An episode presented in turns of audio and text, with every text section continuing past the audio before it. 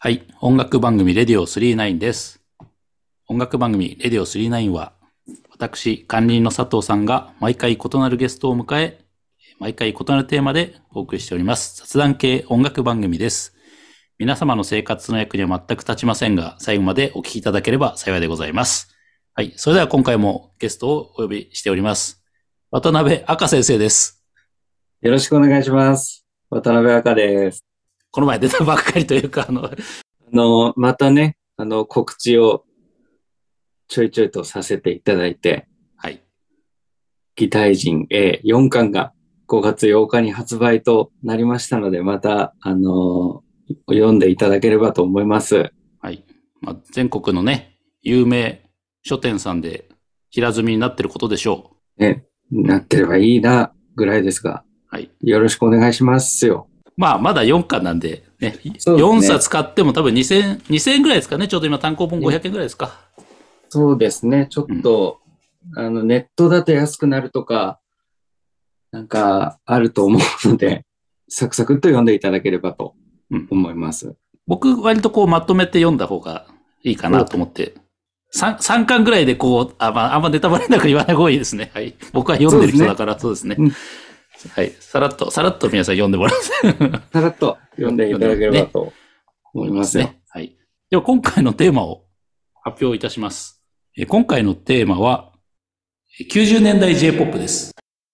何回かやってるテーマなんですけど、うんうんまあ反響もありましたし、何よりやってて結構我々が面白いっていう だけのテーマなんですけど、どうですか先生、渡辺赤先生、90年代ってどういうイメージ、印象、時代として。時代としての印象はう、ん。なんか自分たちが主役になるうん、ちょっと前の時代っていう感じがあるんですよね。うん子供だった。あの時子供だったよねっていう時代。うんうんうん。で、なんか、うんだ、なんだろうな、ニュースとかワイドショーで見るす世論みたいな、世相みたいなものは、うんあんまいいことなかったよねっていう感じがするんですよね。そう。ね、いろいろまあありましたからね。90年代、90年代でね。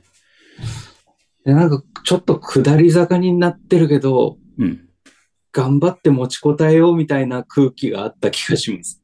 まあなんか、景気が悪かったり、米不作だったり、いろんな事件とかうんうんうん震災とかあったけど、でもなんかこう、エンタメとか音楽を聴く限りはすごくなんか元気があったというか、CD が売れてたからね。うん、ちょっと、なんかその業界だけでもなのかわかんないけど、明るかった気がするんですよ。なんかそう、僕も子供心ながらにそういう気はあって、すごく特に音楽とかテレビから流れてくるドラマの主題歌とか、すっごく自分の中に残ってるというかね、あの時の。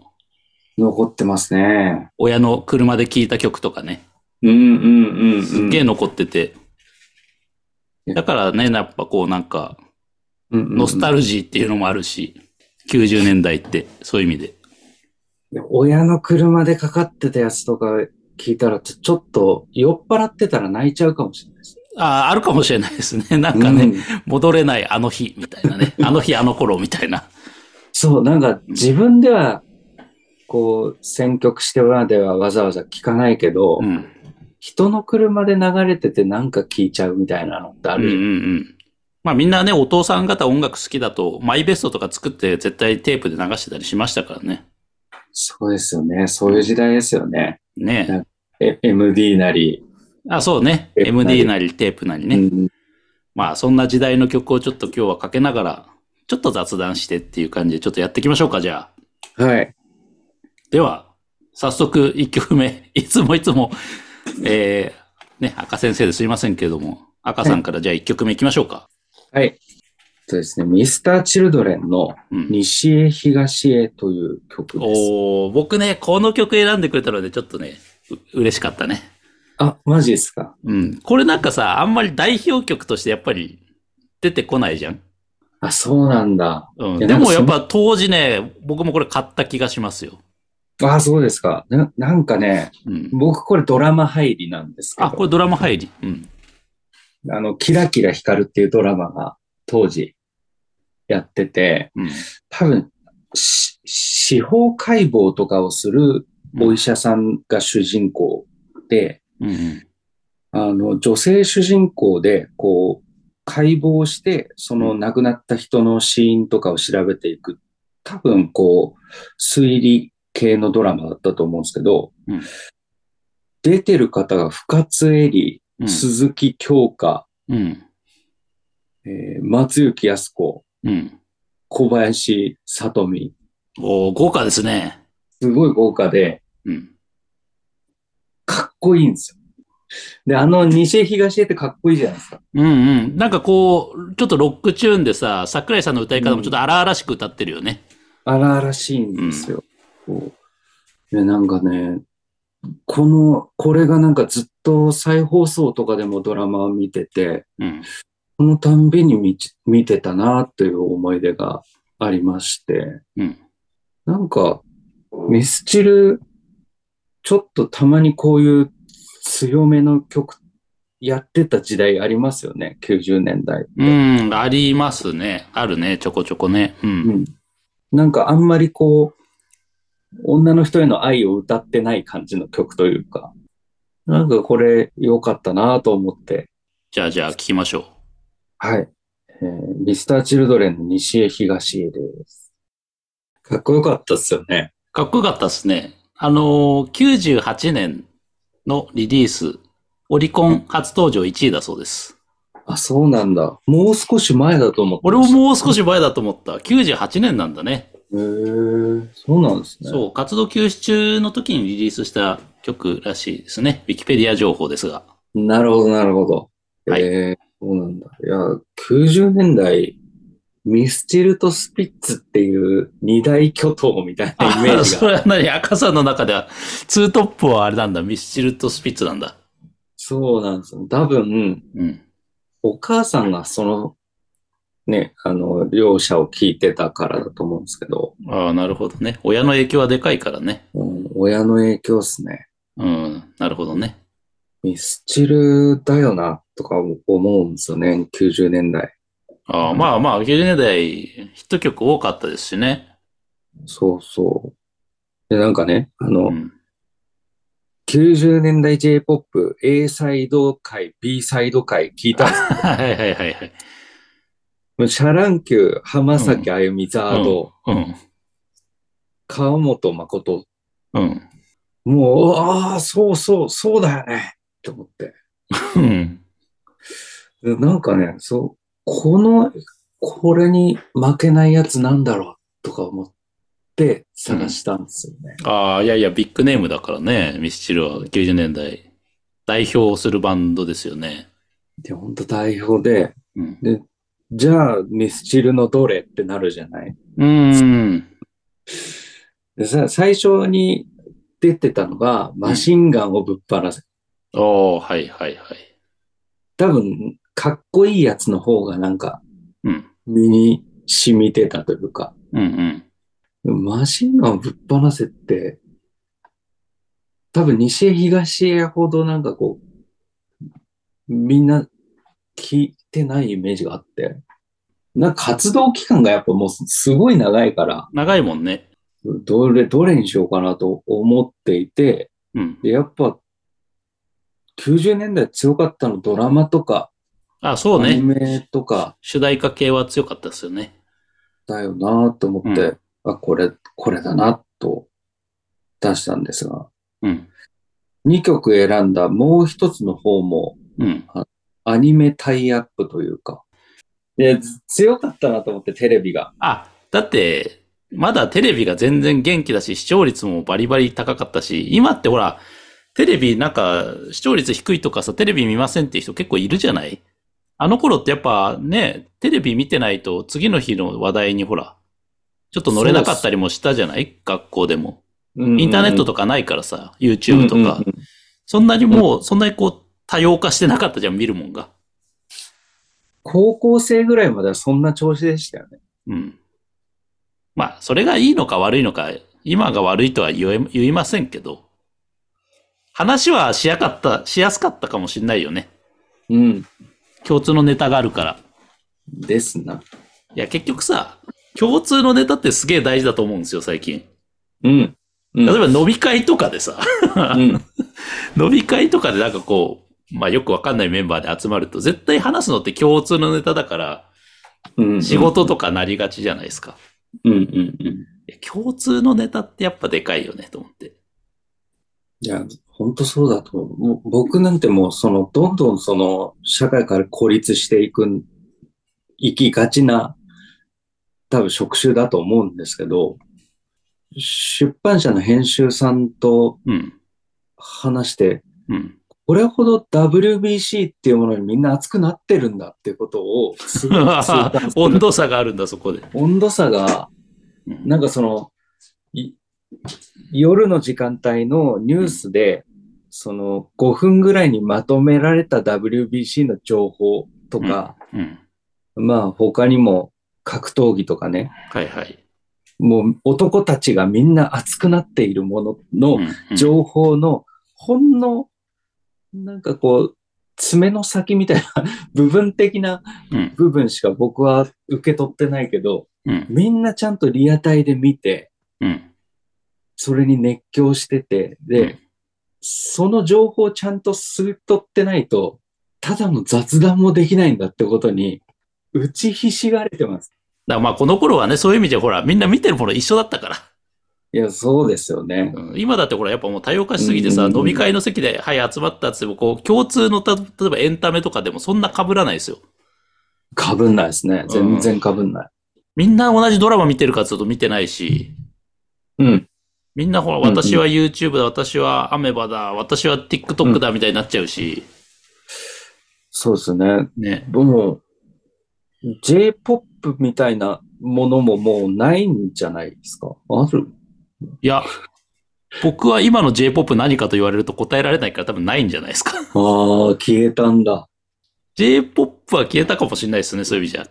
ええいや、多分、うんなんだろう、M、M ステとかはあるから、M ステとかに出てる人とかは J-POP とかなのかもしれないし、ああ、なのかもしれないけど、ほら、前のほら J-POP 会の時に、ほら J-POP の定義で大衆音楽みたいなこと言って、やっぱみんな音楽そんなうん知らん人でも、あの、この曲ねってわかるやつが J-POP だよね、みたいな話してたけど、多分今とかってさ、僕ら世代で流行りの曲とか全然知らん人もいるし、うんみんなが知ってる曲って、あんまないんじゃないのとか思うけどね。有利とかさ、ああいうのとか、わかんない。もう、ヒゲダンとかがヒゲダンとかね。こう、保ってくれているみたいな感じですよね。だからもう、そうだよね。そういう時代なんですね、という話でした。はい。じゃあ私は、あの、次の曲かけさせてもらいますけどね。持ってきたのが、えっとね、ダウンタウンのごっつええ感じで流れてたね、おジャパメンを持ってきました。懐かしい。おジャパメンね、97年の曲ですけど、うん。あの、ダウンタウンのごっつええ感じの番組の中のエンディングだったような気がしますけどね。うんうんうん。あの、松本さんと浜田さんと東野さんと香港さんと今田さんと板尾さんで歌ってるんですけど、これ、あのね、韓韓国のアイドルのソバンチャっていう人たちのカバーなんだって。カバーだったんですね、これが。そうそうそう。で、当時の、あの、ごっつええ感じの放送作家だったあの、木村雄一さん、キムニー、キム兄さんですよ。キムニー。はいうんうん。が、自分が聞こえたままカタカナに起こしたのがこの歌詞らしい。あ、じゃあ、うん。これ聞かせりゃ向こうの人は別のちゃんとした歌詞としてちょっと取れるかもしれない。かもしれないし、全然、あの、伝わんないかもしれない。はい、えじゃあね、聞いていただきましょうね。はい。えーじゃあダウンタウンのごっつええ感じからですね。えーおジャパメンです。どうぞ。久しぶりに聞いたでしょう赤先生ね、これ。久しぶりですけど、こうんの曲自体はもうもちろん知ってるんですけど、うん。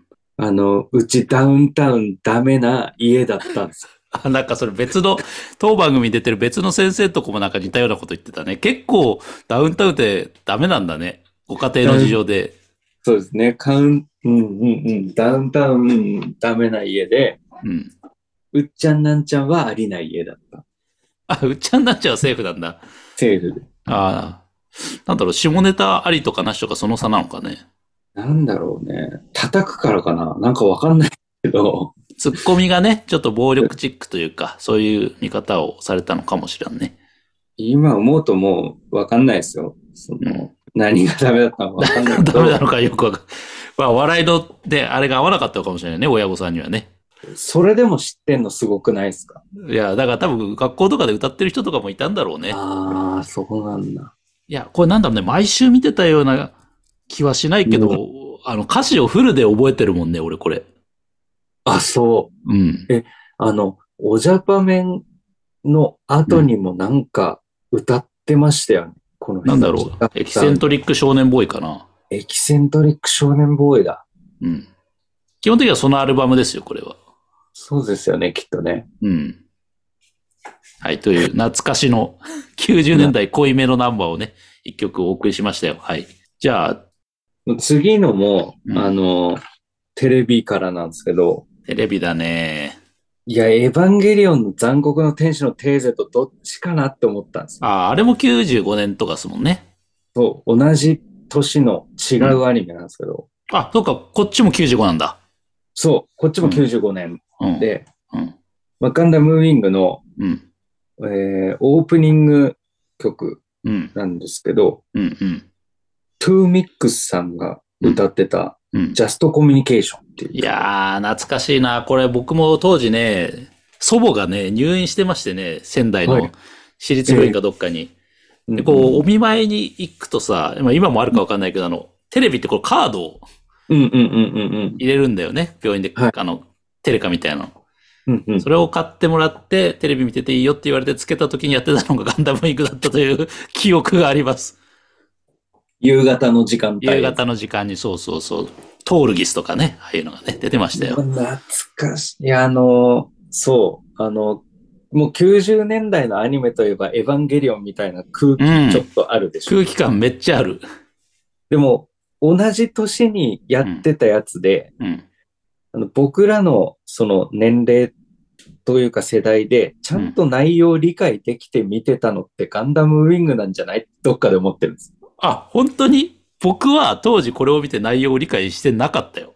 あ、そうですか。うんエヴァンゲリオンよりは内容を理解できるでしょ。あエヴァンゲリオンよりはそうね。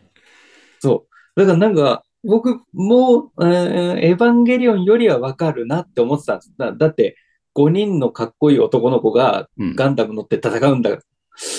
そうね。まあ、わかりやすいよね。そうそうそう。まあ、もうちょっとこう、上のその政治的な理由とか、あまあねなんでこの5人のあのガンダムが送り込まれたとか、その辺のまあ、事情は置いといても、パッ置いと見てねかっこいいしね、わかりやすいよね。そう。で、トゥーミックスってコナンの声優さんなんだとかも、後々知るんだけど、あとあとね。うん。なんかすごい、その、あの子供心にはこの曲がめちゃくちゃ刺さってかっこよかったんですよ。いや、僕もこれは当時刺さった記憶ありますわ。刺さってましたよね。刺さってましたね、これは。かつね、うん。かつ、うん。90年代といえば、うん多分小室サウンドなんですよ。ああ、はいはいはい。TK がね。うん。そう。ちょっと TK 感もある。あるよね、これね。うんうん。ピコピコ感っていうかね。そうありますもんねちょっと早めで、あの電子サウンドがね。うん。なんかこう、かっこよかったんですよね。いやー、これは、うん、すごく印象に残ってるオープニングだよね、特に。うんうん。うん。そうですね。うん。じゃあ、行きますか。うんはい。あの、はいガンダム、えーガンダムウィングの、えーオープニング曲だった TWO-MIX の JUST COMMUNICATION です。ずっと聴いてる間、この、プラモデル買おうかなと思っててたんですけど、ちょっと、いや、でもすげえわかる。それで、お俺も最近でちょっとね、作りたいなって思ってます。いや、なんか、今ね、アマゾンとか見てたら、うん。ちょっと値段上がってんのかな？なんか、プラモ値段上がってます？物価高だからじゃないですかね。かだからかな？なんか、ガンダムヘビーアームズがかっこいいなと思って。わかねなんか、ちなみにこう、ガンダムウィングではどのキャラクターが、赤先生的には一番好きだったんですか？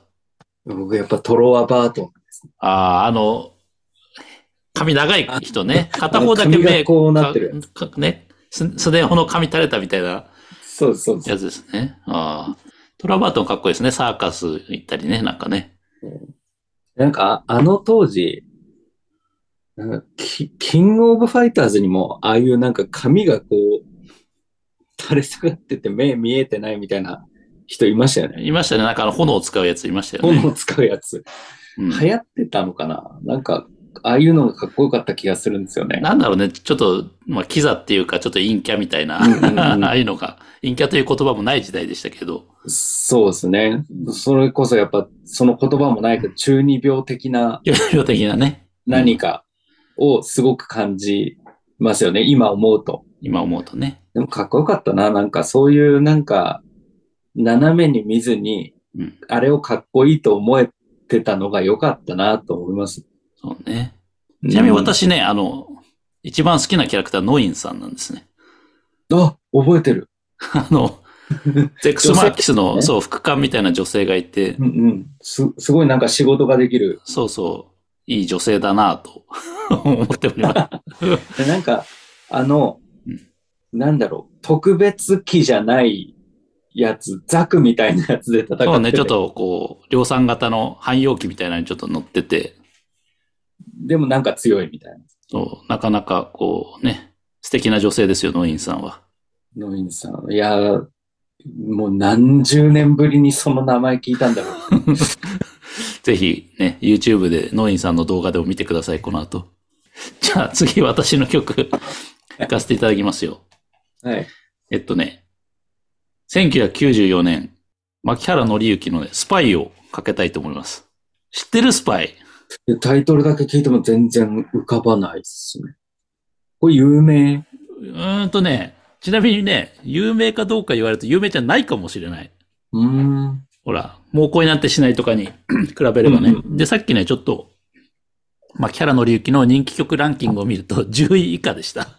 ええあ、じゃあわかんないですね。でもね、オリコンは1位を取ってて、当時のね、ね、TBS の男嫌いっていうドラマの主題歌だったみたえいね。ー僕別に当然94年なんか全然子供だし男嫌いなんていうドラマは見てなかったんだけども、それでもなんかこう、環境的にというか、当時の時代的なのか、音が入ってきて、覚えてるんだよ、この曲。ですごい、すごいかっこいいなと思って、イントロとか。かっこいいんだ。すごいかっこよかった。僕のだからイメージってね、マキャラのりゆきってかっこいい人なんだよね、これのイメージがあるから。へえ。ラブソングの人っていうよりは。というのが最初の印象だよ。き、綺麗な声のかっこいい感じ。ああ、そううん、なんかね、ちょっとこう中、中華風というかテイストも入っててね、好好きなんですよ。え全然わかんないです。ちょっと。そう聞いてみちょっと聞いてください。歌詞なんかもね、ちょっと面白いです。今の時代はどうなんかなというところちょっとありますけど、はい。お聞きください。まあ、キャラのりゆきでスパイ。はい。まあ、キャラのりゆきでスパイでした。これさ、歌詞面白いよね。ストーリー仕立てになってて。まあ、浮気の現場を目撃しちゃった。主人公。で、最後キスしちゃうわけなんだけど、うん彼女。と浮気相手の男が。うんうんうん。うん。それをこう尾行するスパイっていう意味ですね。こう、面白いし、うんサビになると、ああ、これかっていう。で、分かった、やっぱり。ああうんやっぱさ、どっかで聞いてんのよ。90年代で。そうですね。うん。お父さんの車の中かもしれないし。かもしれないし、うん。どっかで流れてるっていうのが多かったんでしょうね。そうですね。まあ90年代多分なんかそんな時代な僕らにとっては気がしますね。今はわかりませんけどね。あの曲もこうジャンルとか種類が増えすぎて、うんうん。どれをこう聞くかなんてもう本当人それぞれだからね。そうですね。まあ、なんか街角でいつもどこかに行けば流れてくるあの曲みたいなのがもうないというか、そうだよね。うん。マッキーは流れてたんでしょうね。マッキーは流れてましたよ、90年代はいっぱい。マッキー、ドリカム、ああ、そうね。うん。多かったですね。どこでも聞いてた気がする。では、エンディングです。はい。あっという間の90年代 J-POP でしたけど。いや、面白いよね。90年代 J-POP やるとね。なんかもう、いくらでもあるな、出てくる。そう、いくらでもある。まだだって全然出てないですよ。うんうんうんビーズも出してないし、グレーも出してないですからね。いや、なんかそれに比べたら2000年代とかあんま出てこないかもって思って。ああ。これは何だろうな。子供だった頃の方がこう、スッとこう、何でも取り込んでたのかなとか。あーまあね、ヒット曲が多い時代ではありましたけどね、90のが。俺もだってね、2000年代って言われるとちょっと弱いっす。うん。パッと出てこないっす、2000年代って何かなって言われると。90って言われるとね、ボンボンボンボンって出てくるんだけどね。うん。聞いてるはずなのにね、2000年もね。やっぱテレビから入ってくる情報が多かったのとずっと見てたんだろうなっていうおそらくね。そうなんだろうね。感じですよね。じゃあ、ということでね、はい。赤先生、久しぶりの2回連続出演ということでしたけれども、お久しぶりでしたね。お久しぶりでしたね。まあ、また、また単行本が出る頃くらいに遊びに来てくださいよ。そうですね。あの、はえ、いいチコも回ってまいりまして。いいチコもだいぶ回ってきてる 感じがしますね。うん。はいじゃあ、最後に先生の方から告知をしましょうか。せっかくなんでね。そうですね。あの、はい何度も申し訳ございません。えー、擬態人 A の4巻が出ております。皆さん、お暇な時間があれば、ぜひ読んでいただければと思います。はい。今回は得点はありませんということでね。えー特典ありませんが、あの、多分各アプリ等で1巻ぐらいはもう無料で読めたりも。ああ、最近ね、い一巻無料多いもんね。そうですね。入り口としてね、作品のね。うん。なんかそういうのも多分探せばもう出てくると思うので、はい。どんどん無料で読んじゃってくださいという感じです。で、気になった方は2巻以降はね、買ってくださいということですね。はい。うん、よろしくお願いします。はい。それでは、当番組ではご意見ご感想をお待ちしております。DM かお問い合わせフォームまでよろしくお願いします。また、Spotify ではフォローと星の評価をお願いいたします。はい。Twitter ではハッシュタグ、レディオ39でお願いします。レディオはひらがなでございます。はい。それでは、今回も最後までお聞きいただきましてありがとうございました。それでは、次回またよろしくお願いいたします。レディオ39でした。